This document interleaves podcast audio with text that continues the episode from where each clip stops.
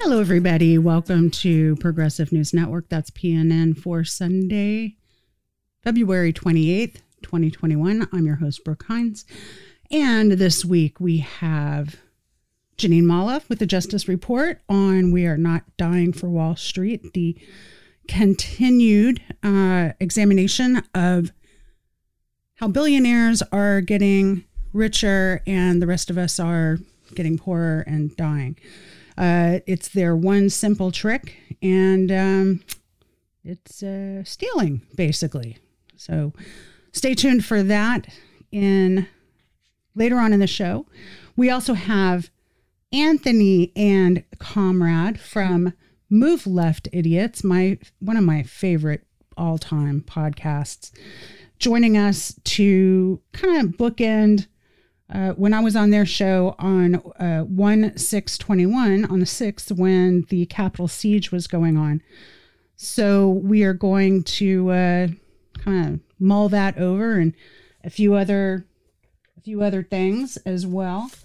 And uh, I'm going to put a link in the show notes so that you can find the episode that I was on on their show because that was wild. You know, we were just we had planned to to record a show and we and all of that started happening at the Capitol and we were watching it in real time and uh, we were gobsmacked. It's very interesting to go back and, and look at, you know, how little there was to know at the time and, and also how much there was to know at the time because it was obvious that there wasn't a response that you would expect there to be. Say, for instance, if a, a random group of 50 people show up to uh, protest um, uh, in the movement for Black Lives, you will be met with a, a, giant police force. And it doesn't matter what, what town you're in, uh, what, what happened in DC with Black Lives Matter and the George Floyd protest was, uh, was terrifying. So to see on that day, on the 6th of January, that the Capitol Police and Washington, D.C. were completely unprepared for a protest that was absolutely being planned out in the open. It just makes you wonder. And we were wondering on that day out loud. So I will leave a note, leave a link for that in the show notes. I have two, count them two more interviews to share with you. One with Esha Krishnaswamy on propaganda and uh, imperialism. And I also have Chris Richards recorded in uh, interview. He's the eclectic radical. He has a new show on YouTube, and uh, as does Isha. She's doing Sundays with Lenin. Uh, and I talked to Chris about the uh, history of the left, uh, what is libertarian socialism, and we riff on those subjects and a few more. So be on the lookout for that. I'll probably drop those either on Sunday or on a PNN extra during the middle of the week. This week, some really interesting news, and there's some stuff I, I really got to get into for you. Uh, you know about the parliamentarian, you know about all that, uh, that the parliamentarian who serves at the pleasure of the uh, Senate Majority Leader Chuck Schumer, uh, she said that uh, that we can't have the um, minimum wage increase to fifteen dollars an hour because something having to do with the uh, rules in the Senate. Now, I want to make sure that our listeners are aware of what the real truth is here with this. And to give you insight into that, I'm going to play this little seg- segment of David Sirota on All Things Considered from earlier this week the notion of the Democrats blaming essentially one of their own advisors who issued a non binding opinion, uh, where Kamala Harris can simply, as presiding officer of the Senate, ignore that opinion and advance the minimum wage. The idea that this is the fault of, uh, or, or, or is responsible, the parliamentarian is responsible for Democrats not being able to do anything, is just absurd and belied by, by, the, by the facts. And so then the question becomes well, why are they trying to not do a 15 $15 minimum wage. Why would you come up with an excuse not to do that? Kamala Harris can simply ignore the parliamentarian. Uh, the budget the b- budget bill can include the $15 minimum wage. When when Mitch McConnell tries to oppose the minimum wage, Kamala Harris can simply say your point of order is not recognized, and then the Republicans would need 60 votes to overturn Kamala Harris's move in that situation. So there you have it. This whole uh, uproar over the parliamentarian and uh, oh good lord there's nothing that we can do about this. I guess we'll just have to not have a $15 minimum wage. All of that is baloney. They can uh, kamala harris can overrule it and then the republicans would have to come up with 60 votes. And on what planet do you not want to force republicans to vote on a minimum wage hike when it's at the lowest it's been in history. So there you have it on that issue, and we'll be keeping an eye on this. Another thing I that came across my radar this week is Biden's administration wants to charge $170 for COVID test for reporters every time they come to the White House just a just a note just a point of information on this. You know who can afford that is the new york times and the washington post and time magazine you know like the big uh the big players in in the media realm. The people who cannot afford this are independent media. And so this charging a hundred and charging reporters $170 for a covid test every single time they come to the white house this is something that I think if Trump had been doing this, people would have been losing their mind.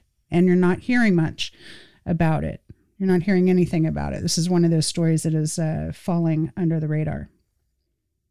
Another story that is falling under the radar Twitter is deleting accounts that undermine faith in NATO.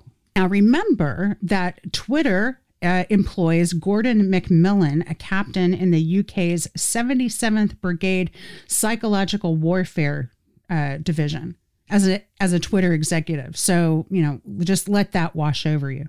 And so the news item reads: uh, Twitter said a hundred accounts with Russian ties were removed for amplifying narratives that, quote, undermined faith in NATO and targeted the United States and the European Union.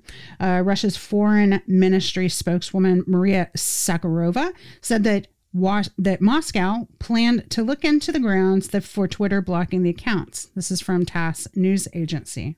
Now, what this is really about is Armenia and Azerbaijan.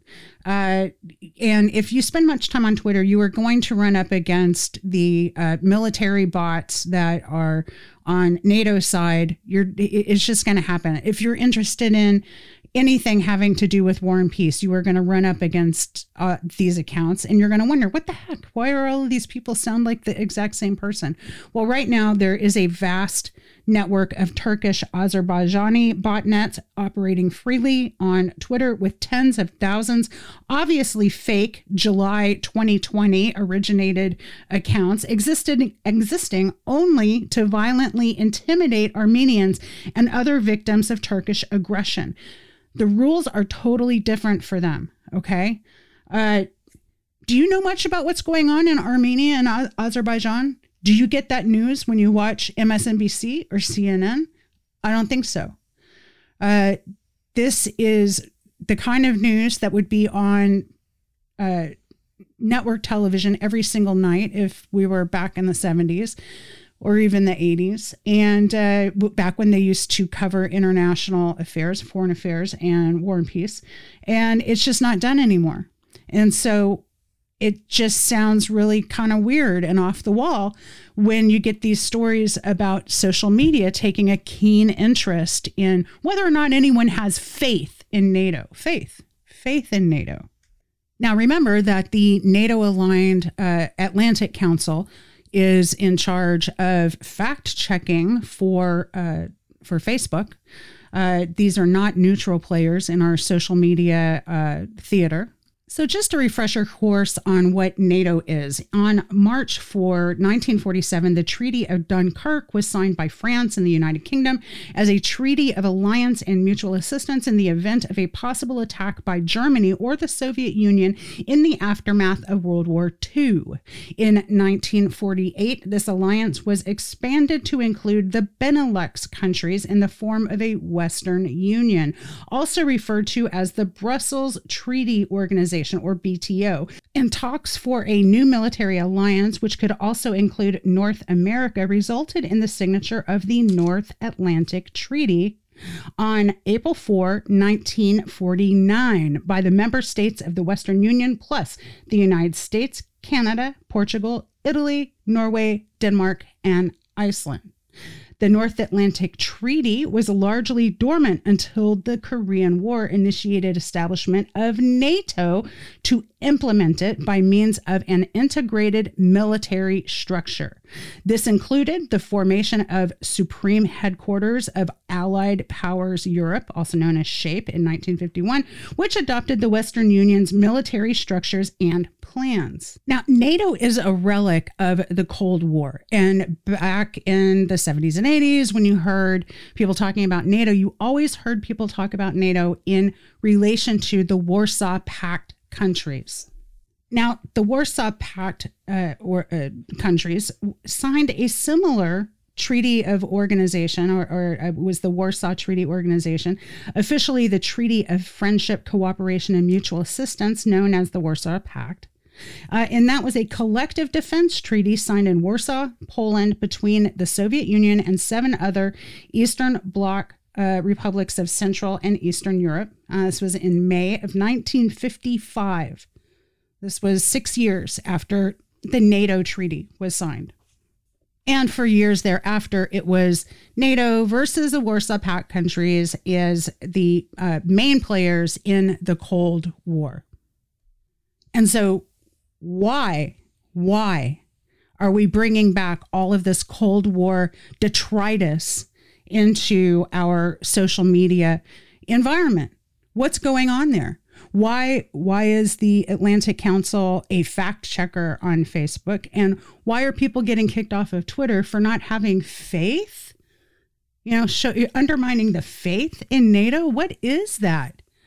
I mean, I don't recall even during the Cold War there being such overt measures towards uh, you know what what the uh, a, a, kind of ministry of truth you know what people can and cannot think or can and cannot say in public and on that note there is another story that i want you to be aware of uh, over at the Grayzone uh, they published a real important article last week it was uh, max blumenthal's article about the uh, explosive leaks revealing a massive UK government anti Russia propaganda operation involving Reuters, the BBC, and Bellingcat. All right. Now, when that article went up and they started uh, uh, promoting it on Twitter, uh, Twitter slapped a warning on it that said these materials may have been obtained through hacking. And to everyone's knowledge, that is the first time that that warning has ever been used. And it backfired stupendously because the story went viral uh, with people retweeting the tweet and putting a different image in the, the header. So, so you could have uh, an, an image of, you know, a cat licking its foot and it says these materials may have been obtained through hacking. It's pretty funny. But the end result was that the Grayzone got more traffic than they've ever gotten for this one particular article because of this this uh, um, you know silly kind of gamer thing where where the uh, piece went went viral. Now let's talk about Max Blumenthal's story because this is just gobsmacking. Newly leaked documents show Reuters and the BBC's involvement in covert UK programs to effect, quote, attitudinal change and, quote, weaken the Russian state's influence alongside intel con- contractors Bellingcat. And so it starts out The UK Foreign and Commonwealth Office, otherwise known as FCO, have sponsored Reuters and the BBC to conduct a series of covert programs aimed at promoting regime change inside Russia and undermining its government across Eastern Europe and Central Asia, according to a series of leaked documents. These materials show that the Thomson Reuters Foundation and BBC Media Action participating in covert information warfare campaign aimed at countering Russia working through a shadowy department within the UK FCO known as the Counter Disinformation and Media Development, CDMD, the media organizations operated alongside a collection of intelligence contractors in a secret entity simply known as the Consortium. I mean, you if you pitched this as as a script idea, they would say, no, that's too on the nose. That would never happen. Okay. Through training programs of Russian journalists overseen by Reuters, the British Foreign Office sought to produce an attitudinal change in the participants, promoting a positive impact on their perception of the UK. These revelations show that when MPs were railing about Russia, British agents were using the BBC and Reuters to deploy precisely the same tactics that politicians and media commentators were accusing Russia of using. That quote is from Chris Williamson, a former UK Labour MP who attempted to apply pl- public scrutiny to the CDMD's covert activities and was stonewalled on national security grounds. So this is explosive stuff. Uh, you're probably familiar with uh, with the idea of Operation Mockingbird, and so Mockingbird was uh, the United States and if you go to the Wikipedia page, you'll see an alleged, you get a legend in there. Operation Mockingbird is an alleged large scale program of the United States Central Intelligence Agency that began in the early years of the Cold War and attempted to manipulate news media for propaganda purposes. And now I know a lot of people will look at you if you bring up Operation Mockingbird. They'll look at you like you've lost your goddamn mind. But we now have very recent evidence that uh, these operations are still in effect. And at this time, uh, the evidence points to the UK uh, working with the BBC and Reuters. And who knows when documents will be leaked that will show us that uh, American media are engaged in the same kind of activity currently. Now, a friendly reminder that the only reason we know about Operation Mockingbird was that because in 1975, uh, there was something called the Church Committee Congressional Investigations, which revealed agency connections with journalists and civic groups. And of course, because Wikipedia is what Wikipedia is, uh, this article on uh, Operation Mockingbird is basically a stub. And what words it does put up here. It um it, it paints Operation Mockingbird as something that was very limited. Uh, it only mentions Ramparts magazine as having participated in Mockingbird, but we know that there were other participants. We know, for instance, that Gloria Steinem was uh, participating in this. We know uh, of um, of all sorts of means in which the CIA either paid or threatened journalists to do its work. Now, to me, when I think back to the Cold War uh, and some of the things that happened in uh, U.S. relations with Russia over the last uh, bunch of decades. Uh, this is one of the ones that I find most disturbing because we rely on the news media and especially back in the 70s and 80s you know there was only the the network news channels. If the CIA was totally controlling the message you know through through these gatekeepers these, these this bottleneck of gatekeepers which was network news then what were we learning really? If not just the propaganda and the press releases that our intelligence agencies wanted us to know. And so now they're freaking out and they want to make sure that just regular people on social media don't do anything to undermine the faith in uh, in in NATO or in these uh, intelligence services.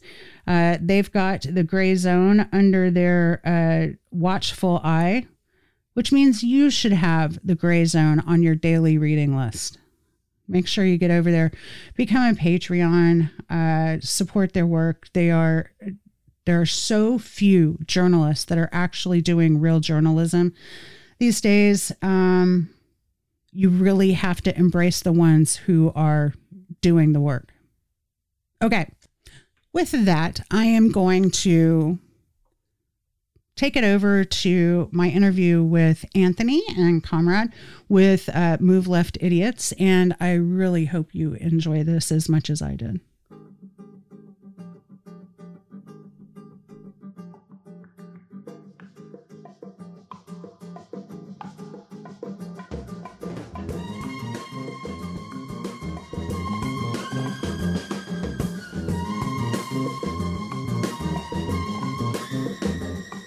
And we're here with Anthony and Komrade with the Move Left Idiots podcast, which is one of my favorites.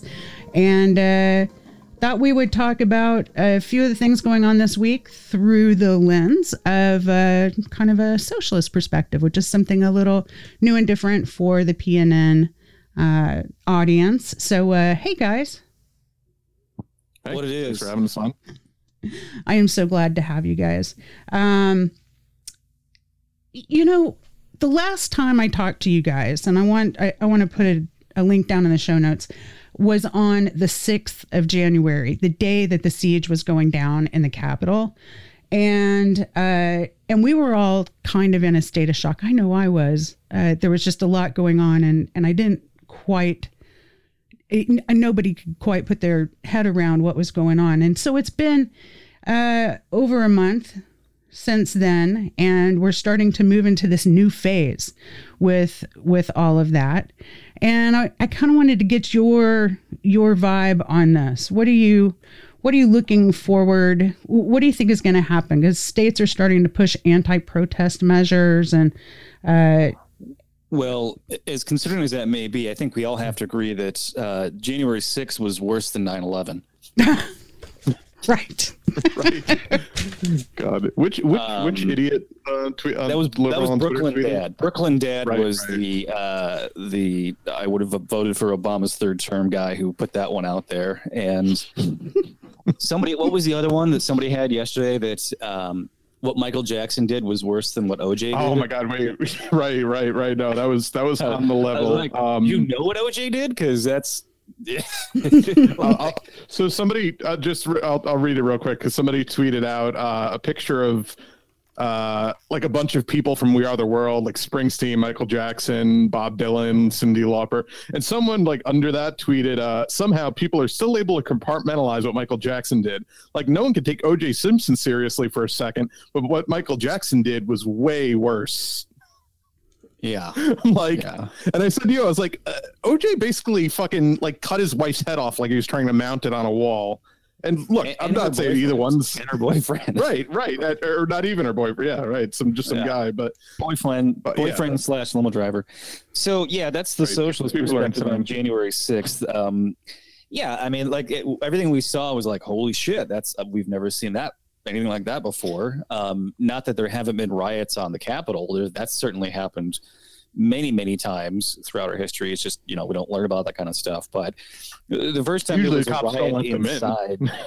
yeah. Well, I mean, usually they have the National Guard there, uh, burning down the Hooverville and shooting people before they got anywhere near the Capitol building. But um, yeah, I mean, we also have you know every single person there has a cell phone, so you're seeing it from every conceivable angle where you wouldn't have had that back in the 1930s when when that was happening there or uh, in previous race riots that happened in Washington D.C. So, you know, but they what was it? There's like over 20 Capitol Police that are being uh, investigated now for like participating. 30, yeah. yeah. and then this this thing comes out where the uh, some of these guys had like met personally with the Secret Service, like like they just you know, like Well, Yeah. Yeah, and and to to the point where you're saying, Brook, like the uh, what we're going to see from this is more of the same that we have always seen from both parties, which is more surveillance, more regulation. I mean, Joe Biden, uh, in many ways, was the part, was the architect of the original Patriot Act, and from everything we've seen, it really looks like they're just going to use this to uh, to create a Patriot Act 2.0 when it comes to you know, surveilling uh, online uh, extremists, quote unquote, which, you know, they always, of course, lump in leftist extremists with that, uh, which means people that just, you know, radically want people to have fucking health care and enough money to not starve to death. Um, but that's, that's what we're going to see. No actual uh, consequences for any of the people in Congress who clearly were working, you know, hand in glove with the with the fucking idiots that that you know uh, were operating the kind of more organized elements of the raid on the Capitol. I mean, there, there's You can not call a that. They, I mean, they rushed in there and were like, now what do we do? Uh, well, yeah. I mean, there were some, or, or you know, organized groups more than, that. but like, but the, you, uh, I would bet my entire year's salary that Lauren Boebert not only knew it was going to happen, but like was in contact with people. It was probably the one texting people like, "Oh, here's where the people are now. Here's where the." I mean, she was fucking tweeting it on Twitter. She didn't even have to text it to him. She was tweeting Right. like, That's right. You know, the speaker has been removed from the set from the House chamber. Like, it, yeah, it, it, it's just that no one's going to face any consequences except for people like us who had no part of of the riot whatsoever. Well, you know, We're the only like like all uh, blunders in our our country, you know, the the the incompetence is only outmatched by the uh, you know unnecessary and far too late overcompensation uh, via Patriot Act type bills. I don't know if you guys knew this though, but last summer, uh, Trump let the Patriot Act expire, and like nobody really noticed. It was there was some other right. bill it was attached to that he didn't like, and he wouldn't sign it. And then like the Senate went on vacation, and then they just like never picked it up again. So it, it, it, like no one even noticed. Like we're we're so authoritarian, like no one noticed the difference. You know, I mean, not that they would discontinue Right. all the parts of the Patriot Act that that uh, you know allows to happen legally. They just you know call it something different, or you know, uh, you know, put oh you're not allowed to open up that file folder with those people's names in it for at least the next three weeks until we get a new bill passed. Right. Not that it would stop them. They they've they operated illegally without the Patriot Act all you know for for decades. But yeah, right. That it would it would be they'd feel slightly worse about it. They'd feel slightly bad about it if they had to do it without the cover of the Patriot Act. Yeah, yeah. Well, and, and I remember a lot of the uh, interviews with some of the Capitol Police, or you know, trying to find out like well, why wasn't more done to stop these people who were posting their intent online. And there was a ton of excuses made by law enforcement saying, "Well, we have to allow for free speech. You know, people are allowed to blow off steam. It doesn't mean we take everything that somebody says serious. It's like y- you got people on Parler where you have to use your real name and like register your ID, your driver's license to prove who you are, saying we're going there to overthrow the government. And you're just like, eh, that, you know, who's to know if that's real or not? Like, you know, there was this guy, some, some quote unquote leftist who got arrested uh, by the FBI purely for statements he made online. And he didn't have, he didn't say like, Hey, I'm going there to do this. He just said somebody should do this. Like somebody should do something. Like that's not say that doesn't make any intent. That that's not even a real threat to say, you know, like I hope you get cancer. Like you didn't say you have a cancer gun that's going to give that person. Like that doesn't, you know, wishing somebody ill is not the same as making a threat. Right. And and uh uh you saw how the movement for black lives, I mean if if a few people showed up to protest the the killing of a black person in Milwaukee or wherever over the summer, they were met with a, a force that looked like they were getting ready to, you know, smash down a seven nation army or something. Right. right. in a lot Battle of Fallujah Part. Two. Um, w- it was very different here in Chicago, and we just had our uh, office of Inspector General put out a report about a lot of the violence we had here this summer, um, and the police response to a lot of the looting because we had we had a lot of fucking looting. It was like I've never seen anything like it. Um, and one of the officers who was interviewed by the office of the inspector general oig um, admitted that like they re- would respond to a store being looted and there was just nothing they could do because they said like, look, if we pointed guns at people, if we shot anybody, we all knew the whole police force, all twelve thousand officers, we knew we would have lost the city if we shot anyone that weekend. Uh, and it wasn't even just one weekend; it was all throughout the summer. But they were just they were terrified. And when right. they did use violence against people, it was with like clubs, you know, or, or tear gas, and that was when it was like very face to face confrontation with protesters. And by and large, like we we did start it our side of things. so they were very reserved in. They, they deserved it. I mean, they do. fucking deserved it. Oh yeah. You know? Well, you know, we weren't using lethal force, and they weren't using lethal force. It's just right. fucking. You know, they've got a gang, and we have a gang. You know, we were throwing right. cans of Lacroix right. and fireworks, and they were throwing haymakers and and batons. Uh, but hey, we got that statue down by any means necessary eventually, so that's good. Uh, our, our city is actually reviewing over 500 different statues and monuments around the city that may or may not be problematic, and they identified 40 of them that are definitely problematic. Uh, three of them are statues of Lincoln. So how's that for progress for you? That's awesome. Is that yeah. Is Chicago where there's that horrible fucking patronizing statue where Lincoln's got his hand on like the head of a kneeling black man who's like looking up to him? No, I don't think so. Um, but you know what statue I'm talking about, though, right? I don't. Um, oh, okay, yeah, we some famous. Like, I mean, we don't have any statues of, that of him are problematic. It's just that people are, are understanding that, uh, you know, he he opposed emancipation. And he right. you know said if i could have brought the nation back together without doing it i would have. Uh, and he said that you know uh, free black slaves should never have the rights of citizenship. And then he went on to order you know obviously the hanging of, of 40 native americans but he also directed all of his generals in the west to slaughter every last man woman and child who was indigenous too you know it's not just right. those 40 people it's the tens of thousands he had murdered right? So th- this notion that well, you freed the slaves though. It's like, did he? like, why is Juneteenth a holiday? Because none of them were really freed until years later. Uh, so you know, which would and, and he, also wanted them federal troops in the South. Right, and he also wanted them to go back to Africa. Like he he didn't want to free them and make them citizens, and he was very clear about that. Like he right. wanted them to basically leave after they've you know just had their lives ruined and fucking you know stolen yeah. from their from their. So was, yeah, he's yeah. Not, very disappointed that Daniel Day Lewis chose to play him in Steven Spielberg's movie. I was like, do you you really do your own research on this one, Daniel? Because he's he's not the figure you probably think he is.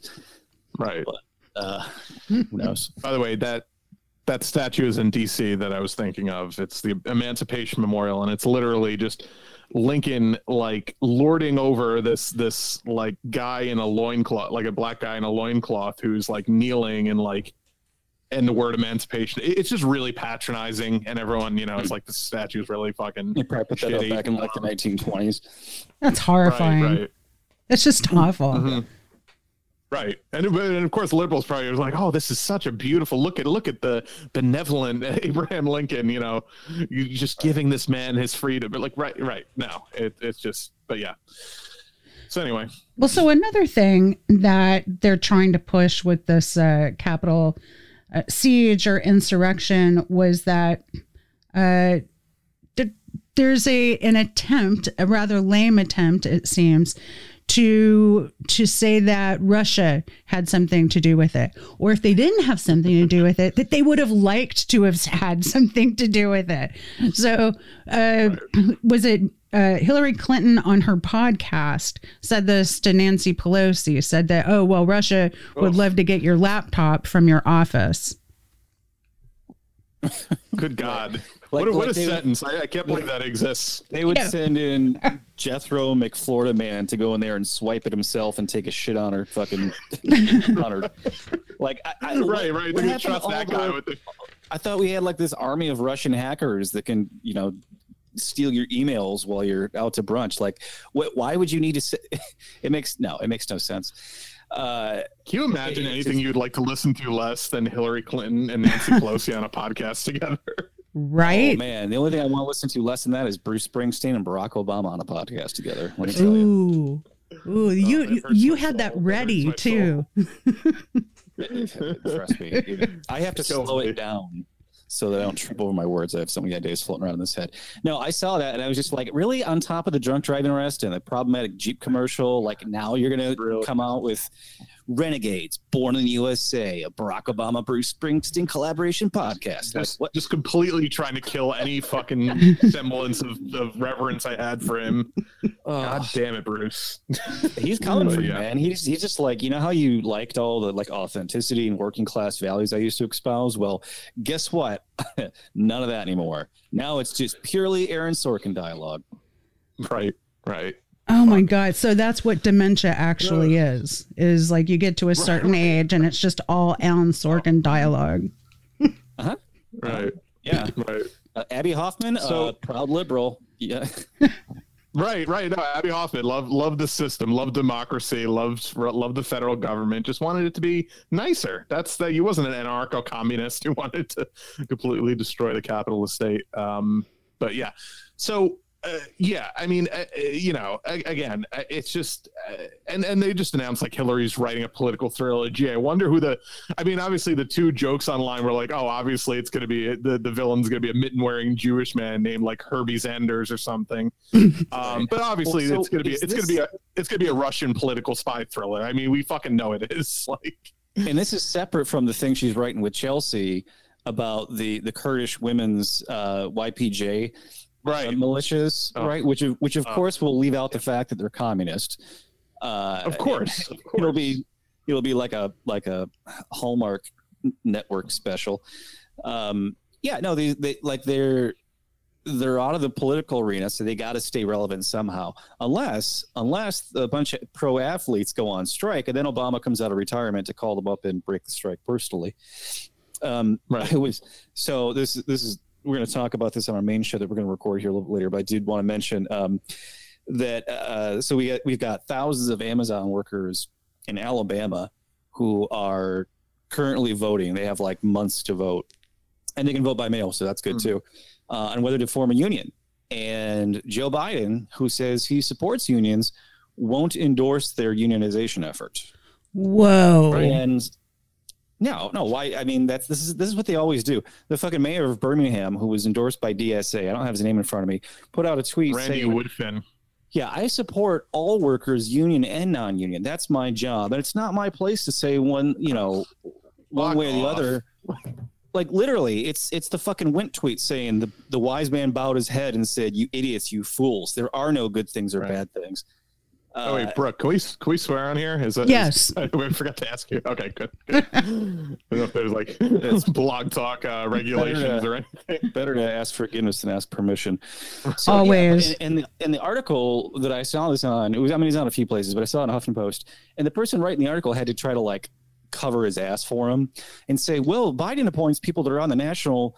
Uh, labor review board who might have to you know weigh in on this at some point legally it's like that's insane. That's saying like, well, I can't say anything about the pers- people or things or ideas or policies that I do or don't like because I have a say in them.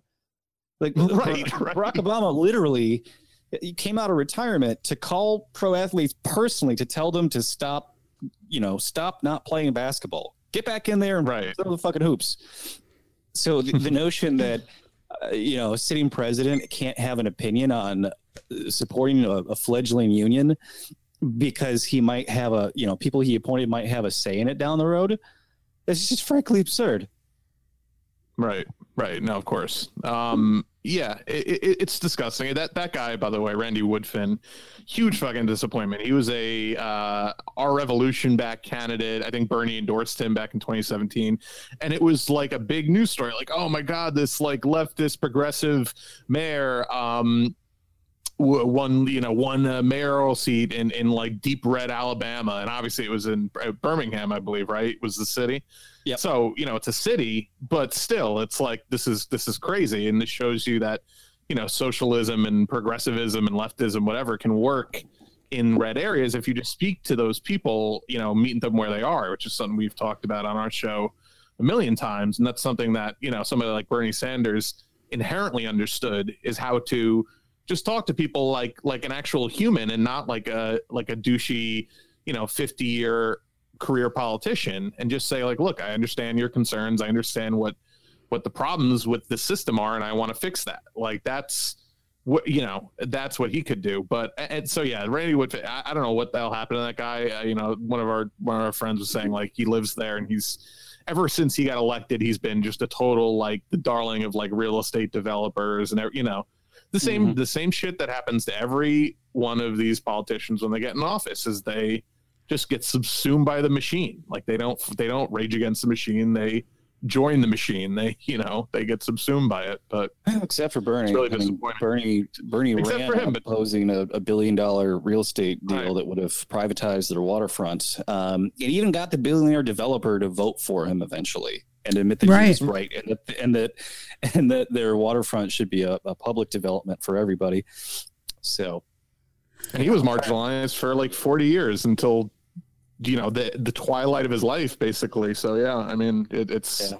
that's that's the kind of you know i honestly think you have principles i honestly think one of the most uh, uh, threatening things about bernie sanders is that he does have the potential and did have the potential to bring uh, uh the south and appalachia and uh, the Midwest and and bring those states back into play on the Democratic side. I think that the Democrats kind of uh, rely on those states as, uh, you know, to say that this is why we can't win because those states are always going to have uh, Republican senators or whatever. Right. right. Well, we talked about this a bunch on our show. How they Democrats want a razor thin majority, so they can say, "Oh, whoa, whoa, whoa, we can't do any of that kind of stuff. The midterms are coming up, and we can't afford to, you know, risk losing the people who actually would benefit from those things that we're pretending to be for, but actually don't support."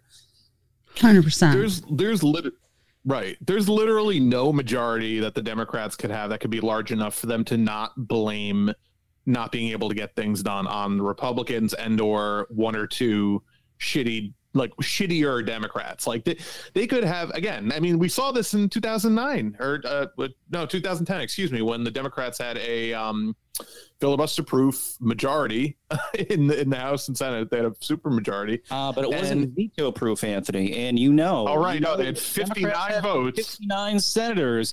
if it's not veto-proof, there's no way they can push it forward with a Democratic president in the White House.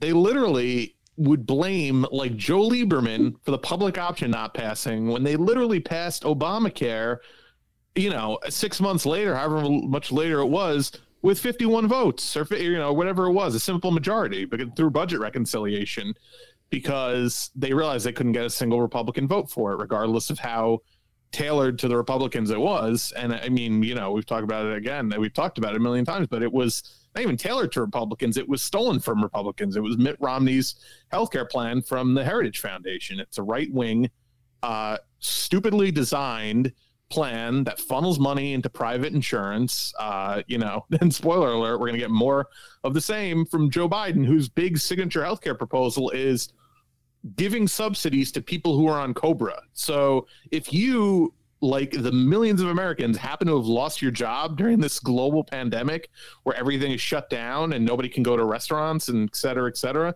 Um, he wants to give you subsidies to pay the absurdly high costs of Cobra insurance, which is, you know, basically just the government letting you buy into your current healthcare plan that you got through your healthcare uh, through your through your uh, employer, but at full price with no discount. So that's he basically wants to just discount your full priced insane healthcare.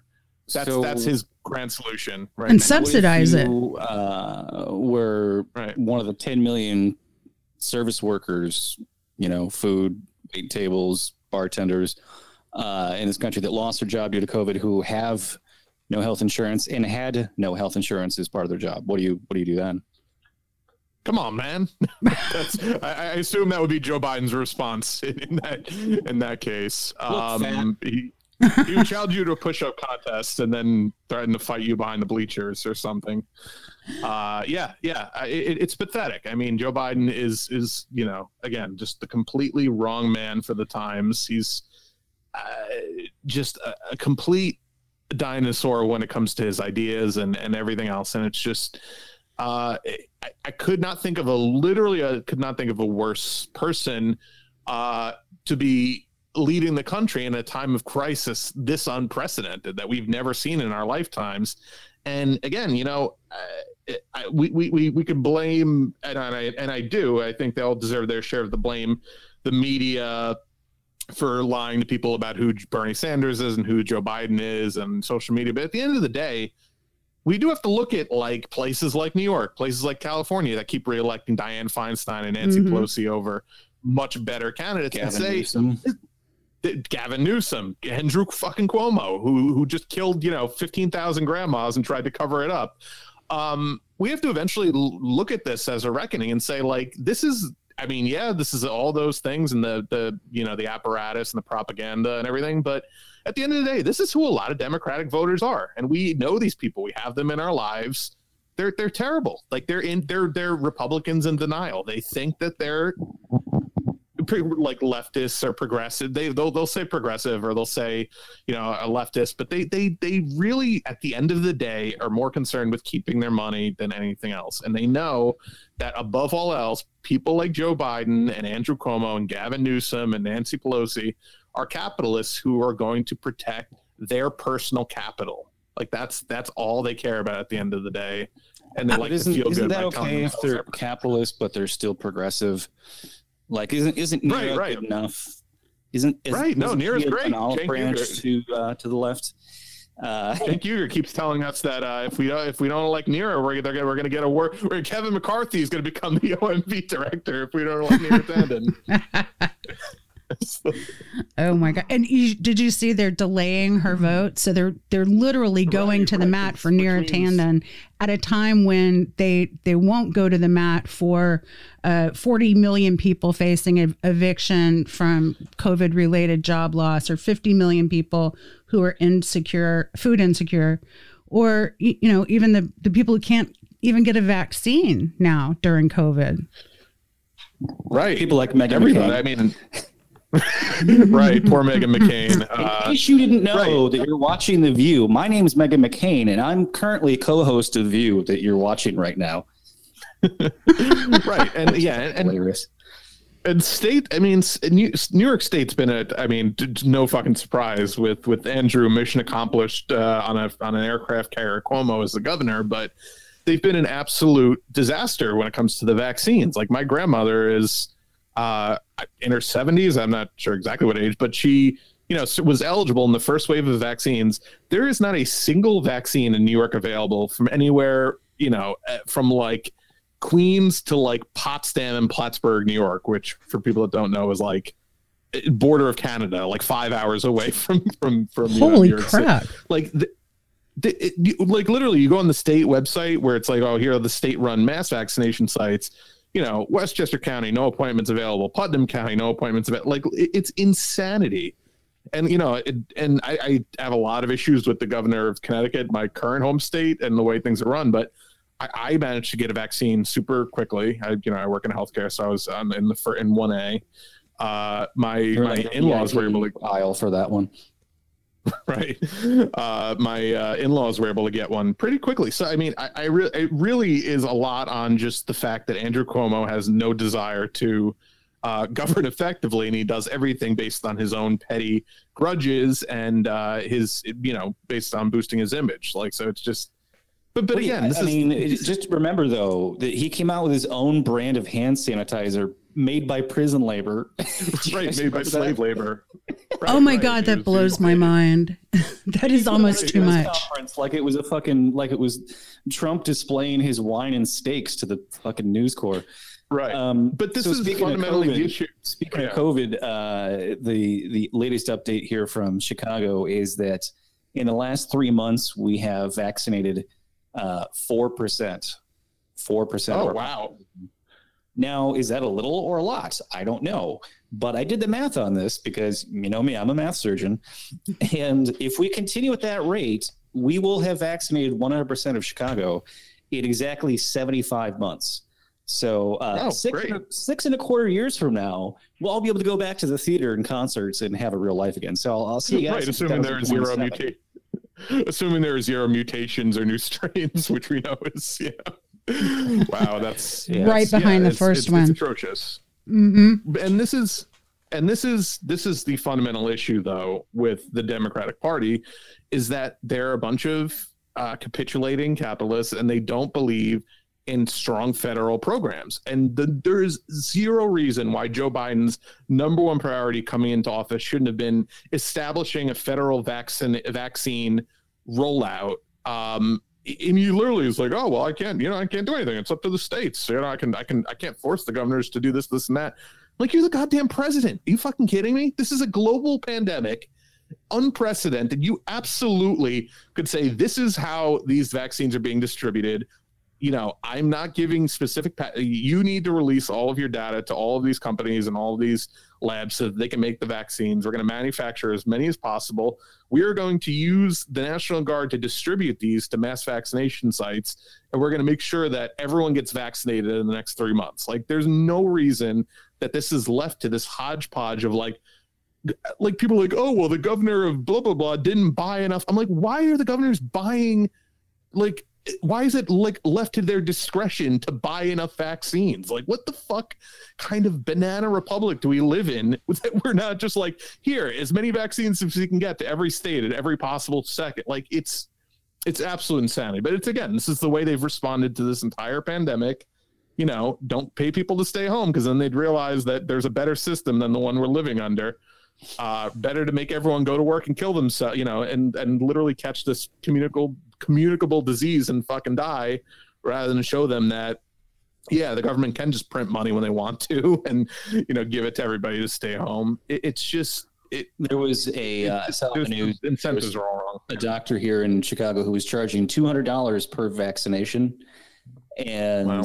uh, you know, that was in the news. And they said uh, public officials said, public officials, unnamed public officials said there wasn't supposed to be any charge for the vaccine. And oh, they I said thought, it. I thought, well, exactly what is the mechanism to prevent that when we don't have right. a national universal health care program? So, like, uh, right. uh, you, you distribute the vaccine to medical professionals and they just decide to charge somebody. The government has no way to stop it because there's no other option. so, right. that's a good point. Charge is completely absurd. Right. Right. So in in Florida, we have we have uh, a, according to the to the basic data here, and Florida data is is really screwed. But uh, people who have been vaccinated are somewhere around two million five hundred thousand, and we need at least fifteen million for herd immunity. And so it's taken two months almost to get just two and a half million people uh, vaccinated, and so I think we're looking at the same uh, length of time that that Chicago is is looking at. That it's it it it just right. seems sad. yeah, but, but also the maps yeah. of who's been vaccinated and where people are actually dying in Chicago, it's like the the white uh, upper quarter of Chicago is where like 90% of the vaccinations have gone to. And the lower half of, of the city, which is all black, is where 90% of the fatalities from COVID have been. Of course. So it's, it's just, it's complete racism by zip code.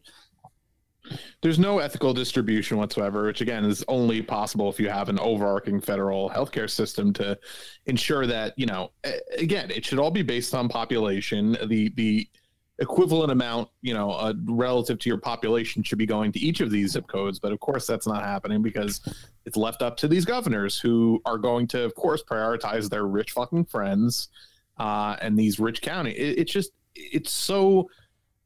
Again, I, you know, I don't know how else to make people see the way that this this this country is structured is so backwards and with the complete wrong incentives and it's just everything that happens is a uh, branch off of that horrible incentive structure in place. You, you know that, and that's Pell Grants, Anthony.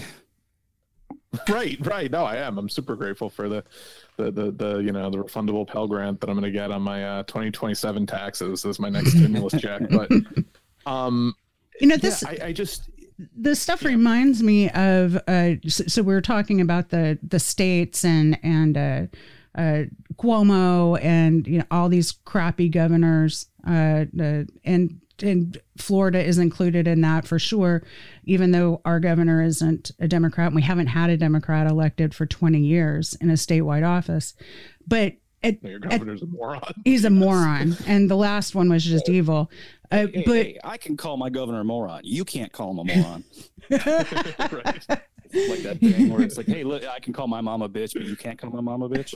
right. Yeah. Uh, so, but at, at the state level, what I've seen at the state level in Florida is that uh, politics are run like the freaking mafia, and I assume it's it's kind of the same in California and. Uh, New York, and all of it reminds me of, you know, th- those those great old Michael Parenti lectures where he's like, uh, where he, he does this this uh, uh, uh, comparison of uh, mafia and American government, especially with regard to foreign policy. And I, I remember the first time listening to those and just being like, you, you know, like he has the answer. That's exactly it. Oh my God. You know, and Right, but then you start seeing it everywhere. You know, it's not just in foreign policy. It's not just in making war. It's in, you know, who gets vaccine, and it's in, you know, who who's your governor and, and how they run the state. Especially in the case of, you can see it so clearly with with Cuomo. It, it's just an overt.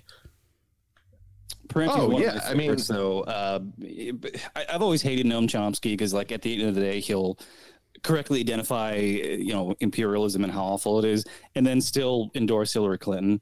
And it's just like, what, what the fuck is wrong with you? Like, and Mm-hmm. so I just, you know, and and couches all of his bullshit liberalism amid a framework of, you know, academic linguistics and all this bullshit. And literally, like, you hear him talking, and you're just like, I'm falling asleep. He's like a human quaalude, that Noam Chomsky. And you got Parenti, who there's a great there's that like the Virgin versus the Chad meme, right? And the Right, right. Parenti, and one of my favorite parts of that is is the Chad Parenti is you know talks like a New Yorker. uh, it will will bring you to tears um, about uh, you know his father finally becoming literate under communism. Um, you know, and just like talking about it, like not shying away from defending socialism and communism and talking about all the great things that, that it's done. And then, well, what about under Stalin? He's like, yeah, well, here's what Stalin did that, that you never hear about. That's good. Like, yeah, he was kind of a dick, kind of a tyrant, but here's all the other good shit he did too. Like, and he's not a Parenti's not afraid to talk about those things uh, in an academic arena. Defends uh, defends USSR at height of Cold War under Reagan because he don't give a fuck. Essay exposing left anti-communism haunts trot scum to this day. can translate the the can translate the immortal dialectics into easy to understand English, which is my favorite.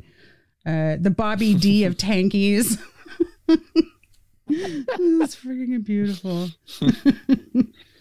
Yeah, he had a, a book that came out um, around the same time as Chomsky's Manufacturing Consent, uh, and I, I forget the title of Parenti's work, but he there's just one page on it that goes into detail about every single media outlet in the U.S. and abroad that the CIA has people at like the top levels of those newspapers op-ed boards you know and, and that's that was like just totally public information back in the 80s right so imagine how big their holdings are now with the internet all over the world No, it's totally fine, guys. It's just like the FBI. They don't do anything bad anymore. They're they're totally magnanimous and they're just, you know, just making sure to protect us from terrorists. They're they're totally not spying on uh, leftist activists or you know framing people or Mm. assassinating people or plotting overthrows of leftist and socialist and communist governments in the global south. equivalent of the CIA GHQ Uh, something or am other.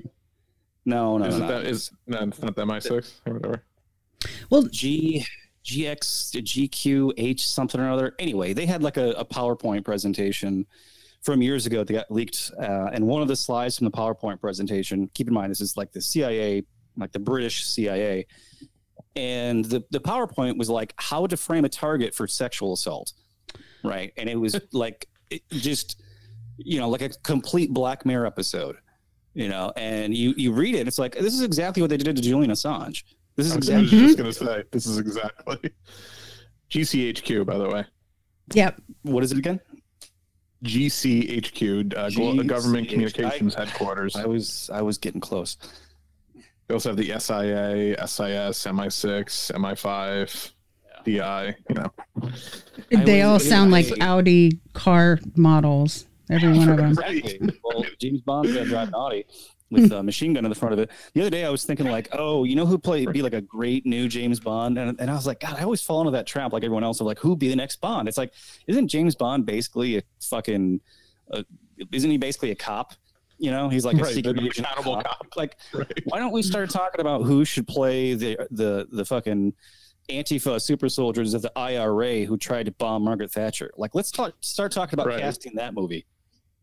Oh, I thought you were going to make a, a, a virgin uh, James Bond versus the Chad Ethan Hunt uh, comparison because Ethan Hunt's the way better version of that. If we are going to stand either one of those two, Mission Yeah. Impossible. Yeah. Yeah.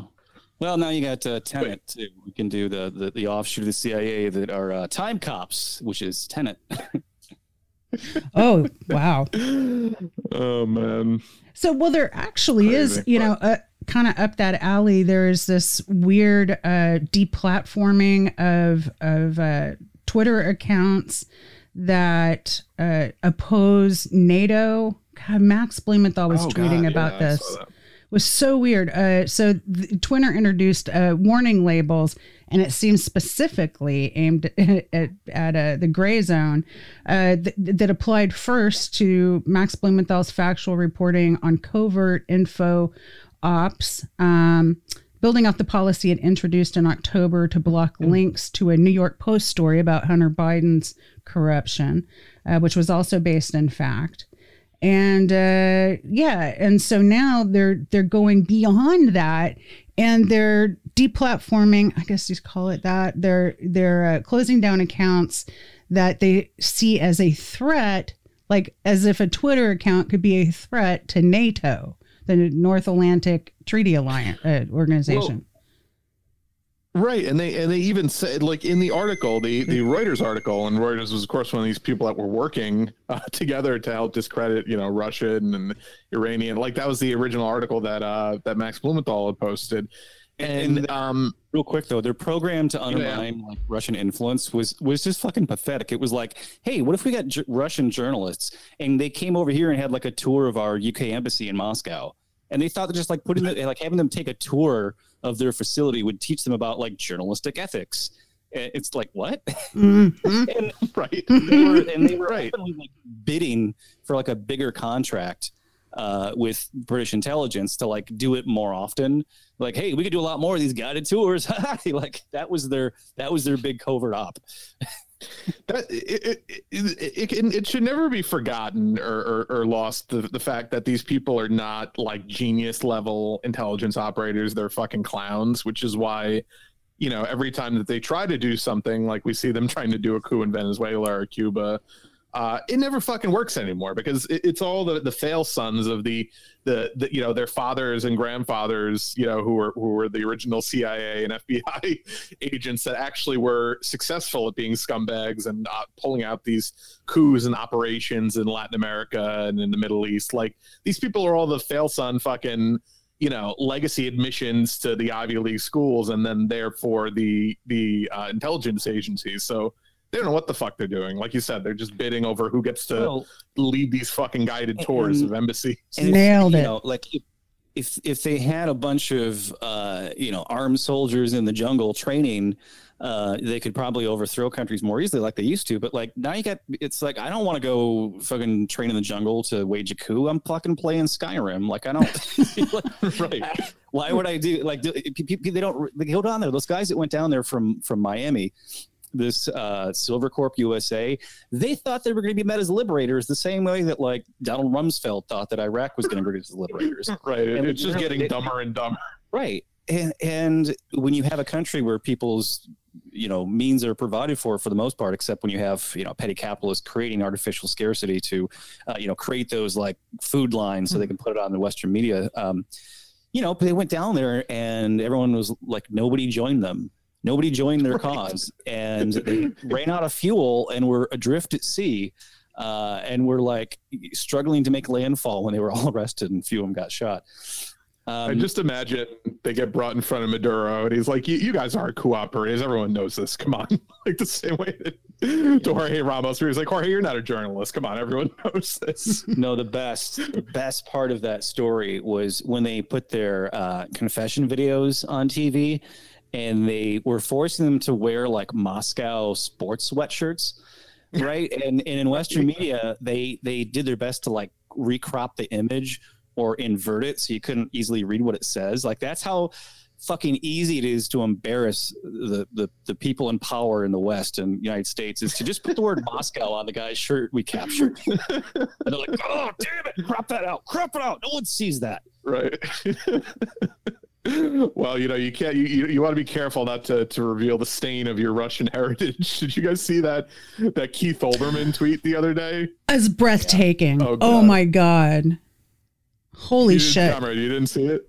I no, I saw it, and I just I always forget that Bill or uh, uh, Bill Maher. I always forget that Keith Olbermann exists. They're basically the same person, right? Um, Right. Keith so Olbermann, who was can't- couldn't even keep a job in liberal media for more than five months at a time for the last twenty years. Right, right, right. I'm just unbelievable. He I says- just want to read the tweet real quick. Yeah, yeah. Go read read Oh, it, got it. please. Oh, sure. Okay. So, um, he he he quote tweeted some story about the New York Rangers, which I didn't care enough to research. But uh, he says, uh, "Gotta say, I've lived my entire life with the stain of Russian heritage in my family. Then came their conspiracy to alter the 2016 election. A year later, they hacked my computer. But now they've attacked my boy Panarin, so I'll make it official. Fuck you, Vladimir Putin." Like, just just get him a padded room already. Right. Jesus Christ. Uh, like they hacked his computer. Like, how does he even know that? Who He- told him that? He he he probably spilled chai tea in his laptop and has been blaming it on the Russians. Yeah. Well, again, it's one of these things where it's like, oh, the the the, the email uh, that that was sent to John Podesta that he clicked on that fished his password was was a Russian email address. It's like, oh wow, crack team of investigators. figured that one. You never see those anymore. you, you can't get a Russian email address unless you work inside the Kremlin. That's you. There's no other way. Everybody knows that. Um, Right. it- it- going back to Blumenthal, I, I saw that uh, somebody had tweeted out a bunch of pictures of like Bill Clinton with Jeffrey Epstein, and then like Bill Clinton get his shoulders rubbed by a teenage girl, and uh, somebody posted these images together, and Twitter put the, a warning saying these images may So- have been obtained through hacking. Did you see So that? what what what they were doing is so so they put that warning under the Grayzone article, right? So people figured out how to like if, if you cop if you paste the link to that article anywhere in a tweet, there's a way you can paste the link and kind of hide it in a tweet where you paste it under something. You like you paste a photo a photo first and then you put it under so the link doesn't appear. But it's still within the body of the tweet when you click on it. So it looks like it's just Twitter saying these materials that may have been obtained through hacking, and people were putting, like you said, that pictures of that, the that that famous fucking uh, painting of, of Bill Clinton in a dress that Jeffrey Epstein had on his so uh, Manhattan wasn't real. apart- Right. Well, I mean, it, it, they didn't put that under those pictures, but they put that on the article. Like they literally Right. put a fucking warning under the factual article of like, hey, don't read Gotcha. these. They'll Okay. be, they'll Okay. be, yeah, sensitive Someone to your did. feelings that they. Someone did Joy-Ann Reid's old blog posts that are all homophobic, you know, that were, you know, Oh. hack victim or homophobe. Traveling hackers.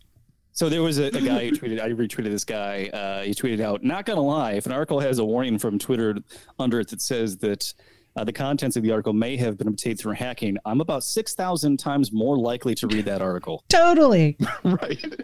right. Yeah, I'm going Oh, to thanks for totally keep doing that. I'm going to do that. trick. I think you put it in the image, uh, in the image description somehow.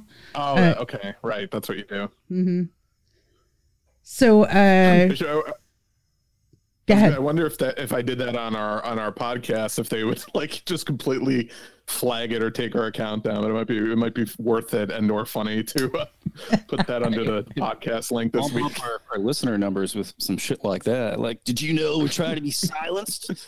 Total. Oh, you got to do it. I'm gonna do it. I'm gonna do it. Right. Uh, might get nuked or whatever. Gone too far. Um, right. Uh, Yeah, I, I, I love like misusing the, the term cancel culture now that like everyone does it.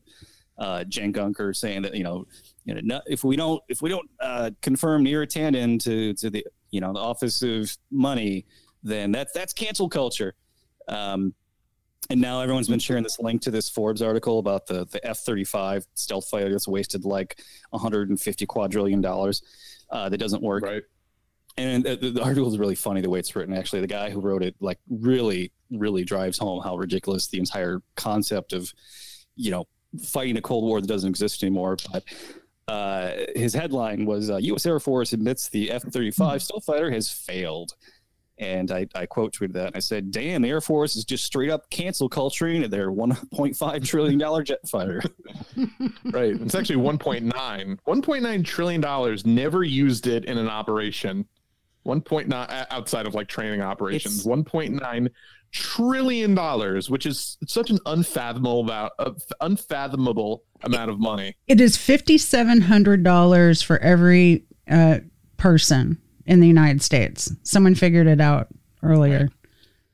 So I will take that in in my fifty thousand dollar check, please. Yeah. each each plane each plane costs one hundred million dollars, uh, and each time you fly it, it's another hundred thousand dollars in fuel, um, because the thing weighs twenty five tons. Wow. Like that's like flying a tank. That's like, hey, see that that tank over there? We need to, you know, give it enough uh, lift and thrust so that it flies around in the air at subsonic speeds. Like that's how much an entire like jetliner weighs, right? And those things right. have multiple engines. This thing's got to have like one fucking, and yeah, and it's like, what are we? Who are we fighting? Who, like, what's where's the air war? Uh, we're never going to have an. I mean, the only air wars are when we have a un, you know a aerial drone that's miles up with a you know infrared camera bombing people at a wedding, right? Like that's the only air war right. there's ever going to be again. Problem is, like a bunch of people who fucking grew up watching Independence Day became fucking, you know, like fighter jet designers, and they thought like, oh shit, we gotta have these fucking high tech stealth, you know, bombers that fucking weigh a thousand pounds and deliver massive payloads in case we ever have to take on the uh the, the different alien fucking inv- like it's just like you there's no practical use for those fucking planes like e- oh, like even in their warped sense of warfare there's no use for those fucking planes no there's no use for it and and even admitted in this article that like it wasn't supposed to like we could have a couple of these, but they use this analogy over and over. You know, the, the F 35 is like a Ferrari, but you don't take your Ferrari to work every day. And it's like, why do we have it? why, why does the Air Force want 1,000 of them? Like you, right? So, but but I saw this article uh, yesterday. Um, the the newest threat from China is that they're going to train their pilots to think independently like American pilots. So all this oh time, my god, we've been told to, to fear China because they're communists and they all think you know, with the hive mind. They're all linked together somehow, and they're not allowed to have individual liberty or freedom. And now the, the thing we're worried about is that Ch- the Chinese people are going to adopt individual freedom and liberty uh, in the training programs for the Air Force pilots. So it's like, oh fuck, we, we, we, wanted China to, to reject communism, and embrace individual liberty, but no, not like that. right. oh, fuck's sake! Yeah, I, I just I can't. These people are just such clowns. Well, listen, I'm gonna I'm gonna uh, stop it there because I want you guys to still have some of this juice for your show uh, sure, that you're going to be recording directly after this, and I think we're right at an hour or close to Perfect. close enough to it. So, like, thank you so much for for joining us. Tell people how to find your uh, how to find you guys online and how to find your uh, podcast. Anthony, yeah, absolutely. Yeah, thanks for having us on. Also, of course, um, and uh, yeah, people can find our show at uh, SoundCloud.com/slash Move Left. Uh, we are on uh, iTunes, also Apple Podcasts. Search for us out there. Uh, Facebook page, Facebook.com/slash Move Left Idiots. Um, and I'm on Twitter at move underscore left. I always post all the episodes each week as we record them. Uh, Brook was on last week with us, uh, right? Last week, two weeks ago, uh, on the sixth. It was on the sixth. Oh, was it on the okay? Yeah, on this episode. so we did. Uh, time flies. Time flies. It does. Flies. We're having fun. Six weeks ago, right? right. Yeah. So go check that out. and I am also on Twitter at Bike Slutty. Uh, I have a little something funny to share. So, but yeah, at Twitter at Bike Slutty. Somebody randomly in the replies of a, a Kelly Brakeman tweet that I replied to said to me, "I don't know why I need to know this, but is your name a nickname, uh, a, a, reference to what you do, or a suggestion referring nice. to Bike Slutty?" And I just replied, "Yes." That's the only correct answer. Right. It, that it's like why the appropriate why answer. Only one. It's just it's, it's awesome. That's awesome. Well, hey, thank you guys. Awesome. And uh, I can't yeah, wait to hear your episode next week. Okay, thank you, Anthony. Thank you, Komrade, and everyone else. Please go subscribe to Move Left Idiots on your favorite podcatching entity.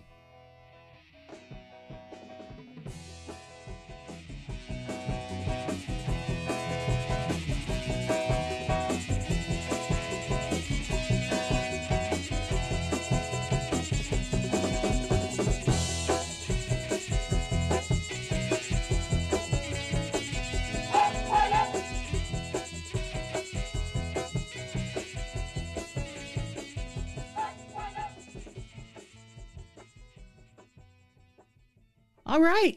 We have Jeanine Molloff with the Justice Report. And today, Jeanine is continuing her series on not dying for Wall Street. And I understand, Jeanine, that you have some information on how people have been profiteering off of COVID. Yes, yes, I do. And I'm going to get right into it. So, yes, this is part of our earlier series, a continuation of our hashtag not dying for Wall Street series. You need everybody needs to check it out. We will be continuing this for a while, unfortunately. So, the International Policy Institute published a report that is titled, quote, uh, Billionaire Bonanza. In fact, the full report title is Billionaire Bonanza 2020 Wealth Windfalls, Tumbling Taxes, and Pandemic Profiteers. And this report has served as the keystone of other investigations reported all over the world. This has been the documentation they've been using to expose how the billionaire class and how large, large corporations have been profiteering off of not only off of COVID, but off of taxpayer funded programs and some other things I'm going to get to at the end of the report, which frankly are kind of illegal. So let's get into it. So, Billionaire Bonanza 2020, Wealth Windfalls, Tumbling Taxes, and Pandemic Profiteers. That particular report has been featured in, in over 200 media stories in both the U- U.S. and the global press. And coverage that has mentioned this report includes the following Reuters, Newsweek, New York Post, the New York Times, Washington Post, Fox News, Investing.com, NASDAQ, GQ, U.S. News and World Report, Fortune, The Week, Business Insider, Futurism, BillMoyers.com, LA Progressive, In These Times, Yahoo Finance, Gizmodo, and GQ Magazine and Jacobin. And that's just really the, for the most part, the American press. So New Republic has a piece called Billionaires Are Eating the Economy, and so on and so forth. Now, the Billionaire Bonanza report was fact checked as true by USA Today. In fact, USA Today said that the methodology used by IPS in the Billionaire Bonanza report was among the best methodology they had seen in a long time. So there's also a piece in USA Today by Molly Stellino. Again, this was the fact check. Quote, the super rich did indeed get richer in early weeks of coronavirus pandemic. And there's a reason that the timing of this is what actually lends to, at the end of the report, uh, suspected criminality. So even the Football Times reported. Uh, apparently, in Football Times, James Bengi wrote Arsenal owner Stan Kroenke's wealth increases by 323 million as players take wage cut. That was in May. Bengi also wrote, "quote The wealth of Arsenal owner Stan Kroenke has increased over 300 million since the start of 2020. A study by a leading American think tank has revealed, which is IPS. Um, international coverage was, you know, documented by inequality.org, which is with IPS. International coverage of the billionaire bonanza report was included in Singapore's Straits Times, in Portugal's Observador, in the Daily Mail in Australia, Canada's Regina Leader Post, Sunday Times in South Africa, International Business Times, uh, La Jornada in Mexico, Publico in Spain, CNN and The Guardian also commented on this, and so on and so forth. So, what are the key findings of this report? I'm going to just t- touch on them right now. So, the Billionaire Bonanza report found the following. First of all, between 1990 and 2020, U.S. billionaire wealth just exploded uh, 1,130% in 2020 dollars. Okay. Between 1980 and 2018, the tax obligations of America's billionaires basically decreased, went down by 79%. Okay. There's a correlation there, folks. Okay.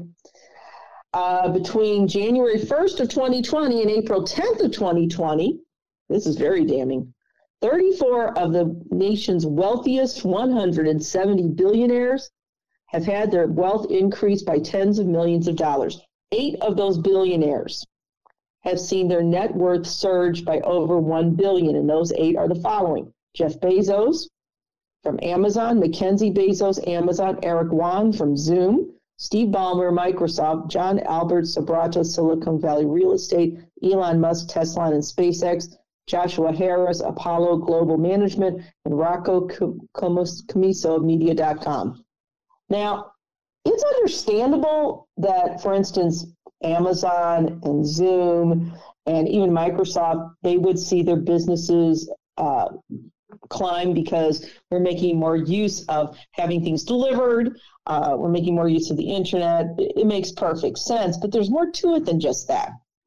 Okay, now the report did have some recommendations that I'm I'm going to um, talk about very quickly. The recommendations, according to the report, was that we need to establish a pandemic profiteering oversight committee that goes beyond oversight of stimulus funds. Okay?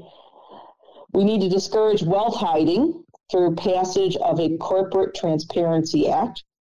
We need to levy an, an emergency 10% millionaire income surtax. We need to unleash, I'm just reading straight from this, a charity stimulus to mandate payouts of donor advised funds and emergency 10% payout for private foundations for three years.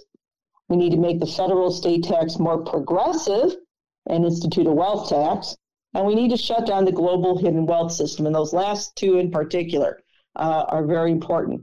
Uh, in fact, we're going to get into that. So, what, what happened? How did these billionaires profit so unnaturally? Well, there are a few reasons, and Americans for Tax Fairness published um, another report on pandemic profiteering. Okay. And that included receiving COVID stimulus funds that they shouldn't. There was also simultaneous tax evasion. Those are points one and two. Wait for point because it's a bombshell, but we'll get into that in a little bit. So, this report from Americans for Tax Fairness said through basically 11 months of national pandemic misery, U.S. billionaires have grown 1.3 trillion dollars with a T, richer. Okay, so you kind of wonder what happened. Well, there's a couple of things. First of all, March 18th was the unofficial beginning of the ta- what I call the taxpayer fleecing. All right, because that's when most federal and state economic restrictions uh, in response to the virus were put in place. Okay, they needed to happen, but there was more to it than just that and why this matters the billionaire profiteering, what it could have done to ease this crisis. Well, first of all, according to Business Insider, what happened with stimulus funds? That's number one. So we have here U.S. Representative Jim Clyburn. He um, last year was the chair of the House Select Subcommittee on the coronavirus on the COVID crisis. And House lawmakers said that they demanded that five large publicly traded companies return $10 million worth of loans that were, you know, earmarked for small businesses. But only one company, Me, M, MiMedx, said that it was going to return 10 million worth of pay of Paycheck Protection Program loans. Uh, another company, Quantum, said its 10 million loan helped save jobs that it would have had to cut, and it's not going to return money. Only 48 public companies of the some 387 that received PPP loans have returned the money. Okay, and so you know, basically the committee really um, really went to town on them. All right, there were large corporations like Shake Shack, Ruth Chris, you know, the really expensive steakhouse that nobody can afford, and the Los Angeles Lakers. They all returned loans, um, and you know, once again, they shouldn't have received those loans in the first place. These loans were supposed to be for small businesses that really needed it just to stay in just to stay in existence. It was not meant for large corporations. It's just ridiculous. It wasn't meant to help the rich say, you know, basically profiteer off of, but that's exactly what happened. Um, so basically, you you know you had then Treasury Secretary Steve Mnuchin telling CNBC his excuse was, it is unfortunate that a small number of companies that have created a lot of publicity that took loans. I think it was inappropriate for most of these companies to take loans, and we don't think they ever should have been allowed to. Then why did they get it? That's the point. You mean to tell me that all these experts in DC couldn't figure out which companies were considered large and which were medium? Seriously? I have a real problem with this. But so that's part of it. Part of it is that they receive funding meant to help small companies and working people, and it went into the pocket of big corporate, and it shouldn't have. That's part of it. Okay. Now, we look at this, excuse me, scrolling back down, I have a lot of notes here. And as the economy had to close down because we were trying to flatten the curve, billionaires kept making more money. In fact, a lot of the gains that these billionaires made were in the early days of COVID, very early, really before the lockdowns. You wonder how did that happen? And then as the lockdown went on. Well, let's look at what this could have bought first of all. These billionaires collectively had a 1.3 trillion with a T pandemic wealth gain. That extra money that they did not have before the pandemic, according to uh, Americans for Tax Fairness and according to NBC News, could have paid for over two thirds of Biden's proposed 1.9 trillion COVID rescue package. The 1.3 trillion pandemic wealth gain that congressional Republicans said cost too much could have paid for quite a bit more. Okay. Here's what happened at 4.2 trillion, the total wealth of the 600 plus billionaires in the US is more than two thirds higher than the total wealth held by the bottom half of the population, 165 million Americans. The extra pandemic profiteering could have offset a lot of the economic crisis that the pandemic brought on, which could have kept people in their homes, kept them able to feed their families, and allowed us to send them checks so we could have flattened the curve. So apparently, some of the other estimates by this group is the 1.3 trillion wealth gain since March of 2020. It's an early time. Could have paid for everybody in the United States to get a stimulus check of more than $3,900 for every one of approximately 331 million people in the US. That should blow your mind. a family of four would receive about 15,000. The Republicans kept saying, no, we can't afford it. Okay. Um, so Americans, so basically Frank Clemente, who's the executive director of Americans for Tax Fairness, who's making these made this other report, these estimations, was quoted as saying, even as congressional Republicans try to nickel and dime suffering Americans by opposing President Biden's American Rescue Plan, including its 1,400 relief checks, $400 relief, excuse me, relief checks, American billionaires have reaped 1.3 trillion in pandemic profits. The need for this kind of fair share tax program Biden ran and won on becomes clearer every day as billionaire wealth balloons while working family hopes deflate. Um, Chuck Collins, who's the director of the program on inequality at the Institute for Policy Studies, and the Institute for Policy Studies basically created the billionaire bonanza report in the first place, was quoted as saying, quote, it is unseemly that billionaires have experienced such gains as we mark half a million lives lost and millions more who have lost their health, wealth, and jobs, end quote.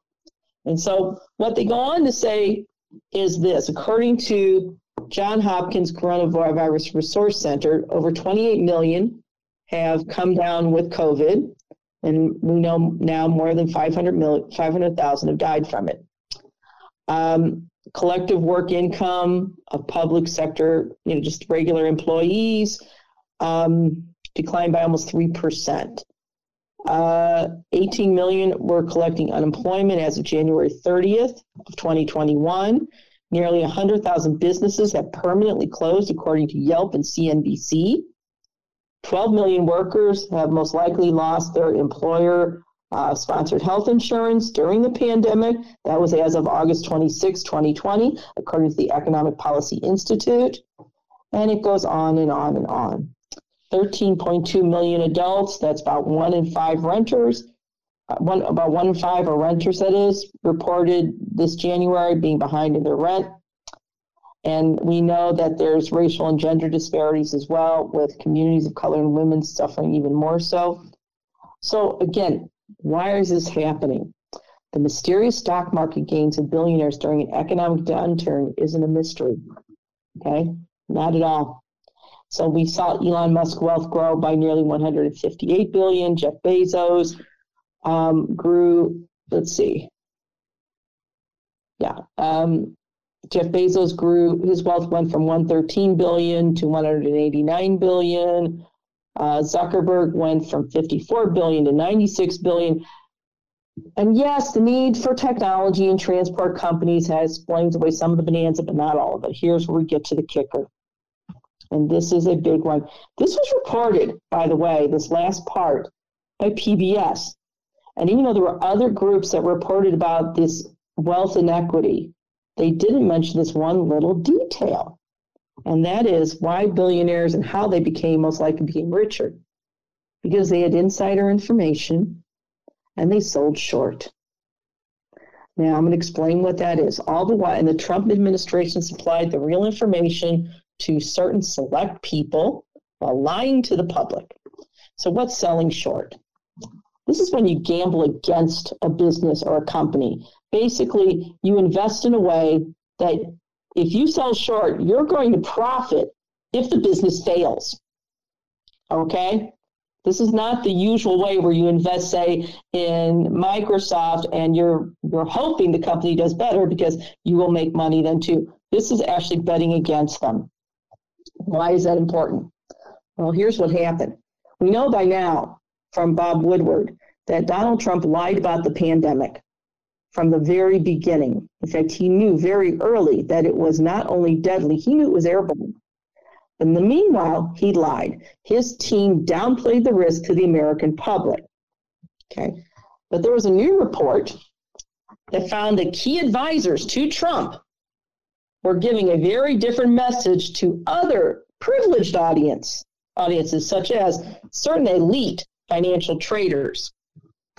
So Amna Nawaz talked to author and former investment banker William Cohan, and this is from PBS, okay, and, and Judy Woodruff. So basically, what happened is this. Uh, Amna Nawaz explained that in the New York Times reported in late February Two key White House advisors, Larry Kudlow and Tomas Philipson, privately told board members at the Hoover Institute, which is very conservative, that there was, they put an uncertainty about the virus and how it could really just devastate lives in the US, why it matters. Well, while Trump and his administration, including Kudlow, were lying to the public about the virus being, you know, it'll be over with soon. A message was delivered privately, allegedly, to a number of elite traders And those elite traders who knew that this was deadly and that it was airborne and it was going to result in a lot of businesses going down, they had every everything they needed to short sell, to bet that everything was going to going to just be destroyed. Um, and you have to understand something. You can make a lot of money this way. If you short sell, the bigger the fail, the more money you make. I mean, you can make you make a lot of money this way in a very very short amount of time, literally in days or hours. So these gains that this billionaire class had were part of an insider trading network, which Trump and his team helped perpetuate because they granted information to very wealthy persons or at least their traders that was denied to the general public, all the while putting everybody's health and lives in jeopardy. So, William Cohan is an author and he's a former investment banker. He worked on Wall Street for 17 years. And he went on this program on the news hour. And he talked about how there was a memo. And the memo was from these different these private briefings on the true nature of COVID. And Cohan basically says someone had to be in the briefings, typed up the notes, sent them out to contacts. Those contacts made, way, made, made its way through staff and extra contacts. And basically, the true information, the insider information, made its way to several money management firms within a day. Within a day. Don't tell me this wasn't insider trading. If you get a memo like that and it says, look, you're telling the public the virus won't be that bad. But then you receive a private memo that is a, that's based on a briefing at the top levels. And you are told that from that memo that this is going to be incredibly bad, that businesses are going to collapse. People are going to die. There's no way you can keep businesses going then that gives you all the incentive you need to short sell. And if you short sell in this particular situation, yes. Could you make billions in a matter of days? Yes, you could. And insider trading, trading based on insider information, is very illegal. Because you're, and that's what Cohan said too, you're dealing with non public, conf, you're dealing with non I'm sorry, excuse me. It's not like you're dealing with proprietary information that is that's private to the company. This should have been publicly public information because not only did it result in these billionaires making a literal killing on the stock markets by short selling, but it made a true killing because we know now based on reports from New York University as well as the Lancet, a very renowned medical journal, that some 40% of all COVID deaths in the US could have been prevented had the Trump administration told the truth about the nature of the virus and, ins- and insisted that everybody distance and everybody mask and we do and we take the steps that other countries like New Zealand have done. 40%, that's almost half. So the meetings that were talked about here, these were private meetings, according to Nawaz, that happened in late February, the 24th, 25th, and 26th. Publicly, Trump said on February 24th, quote, the coronavirus is very much under control in the USA, stock market's starting to look very good to me, end quote. Larry Kudlow, one of those top advisors, the man who conducted those briefings, went on CNBC on February 25th. And when he was asked about public warnings from CDC about how the virus could spread, Kudlow said the following quote, We have contained this. I won't say airtight, but pretty close to airtight, end quote. Just barefaced lied. So now, according to William Cohan, who was a trader on Wall Street, and I'm just going to quote him if you're a trader, if you're a hedge fund manager, and if you're getting a hold of that kind of information, your first instinct is to, as they said, to bet against the market, to go short, go short everything, to essentially be that the market, to essentially be that the market will fall, and that is, of course, what happened. And if you do that, you will make a lot of money, end quote. So these billionaires made more money, and a lot of it was based on that insider information, it appears. Now, we'd have to get access to their records and double check things, but their investments look very suspicious at this point in time. And, you know, basically Cohan was asked, what can we do about this? And he said, look, if Cohan said, if we had a working Securities and Exchange Commission, okay, a working SEC, quote, to quote him, quote, would be all over this, trying to figure out how who got a hold of those memos, who traded on it, what they got out of that, how much money they made. But I'm afraid in this administration, all the people, many of the people who run these agencies are beholden to Donald Trump and they don't investigate things like this, end quote. Cohan went on to call out uh, some additional suspicious trading in Chicago on something called e-minis, and that was in October and in January. The Chicago Board of Options, e-minis are apparently future options and some people got got this information that was moving markets before other people. They traded on it, and according to Cohan, they made tens of millions, if not hundreds of millions of dollars. But again, no investigation. Okay, and this is something that we have to really look at because the fact is, when you invest in the stock market, even if you have a lot of stock, you don't make money that fast that's not how it works. But this is basically this when you sell these people that sold short with insider information, that is the financial equivalent of playing playing poker with a dirty deck and a dirty dealer. Period. And that's what we're dealing with now. So, what can we do about some of this? Well, among others, I, re- I did read off some of those suggestions. Bernie Sanders suggested that we need to tax billionaire wealth, um, especially the gains that they that occurred during the pandemic, and that this could go to expand and extend unemployment benefits. It could improve pandemic payouts up up to six thousand per family. Um, it could go towards an initiative to prevent families from being evicted or foreclosed on. It could provide hazard pay to frontline workers and so on. And it could also provide continued health coverage for laid off workers, COVID treat, treatment aid to schools and colleges, testing and contact tracing, all the things we need. All right, put bluntly. I'm not talking about taking everything these billionaires have, but ill-gotten gains from, ins- from what looks like insider information which means insider trading. That 1.3 trillion, yes, that needs to that needs to go to actually help the people. Okay, we are suffering needlessly. We have been lied to over and over and over again. And unfortunately, though, the Democratic Party is not fighting hard enough for us. And the only way that's going to happen, the only way we can make someone like Joe Biden become more like FDR is to make him we have to stay on the Biden administration, keep nagging, keep hounding them, keep hounding Democrats.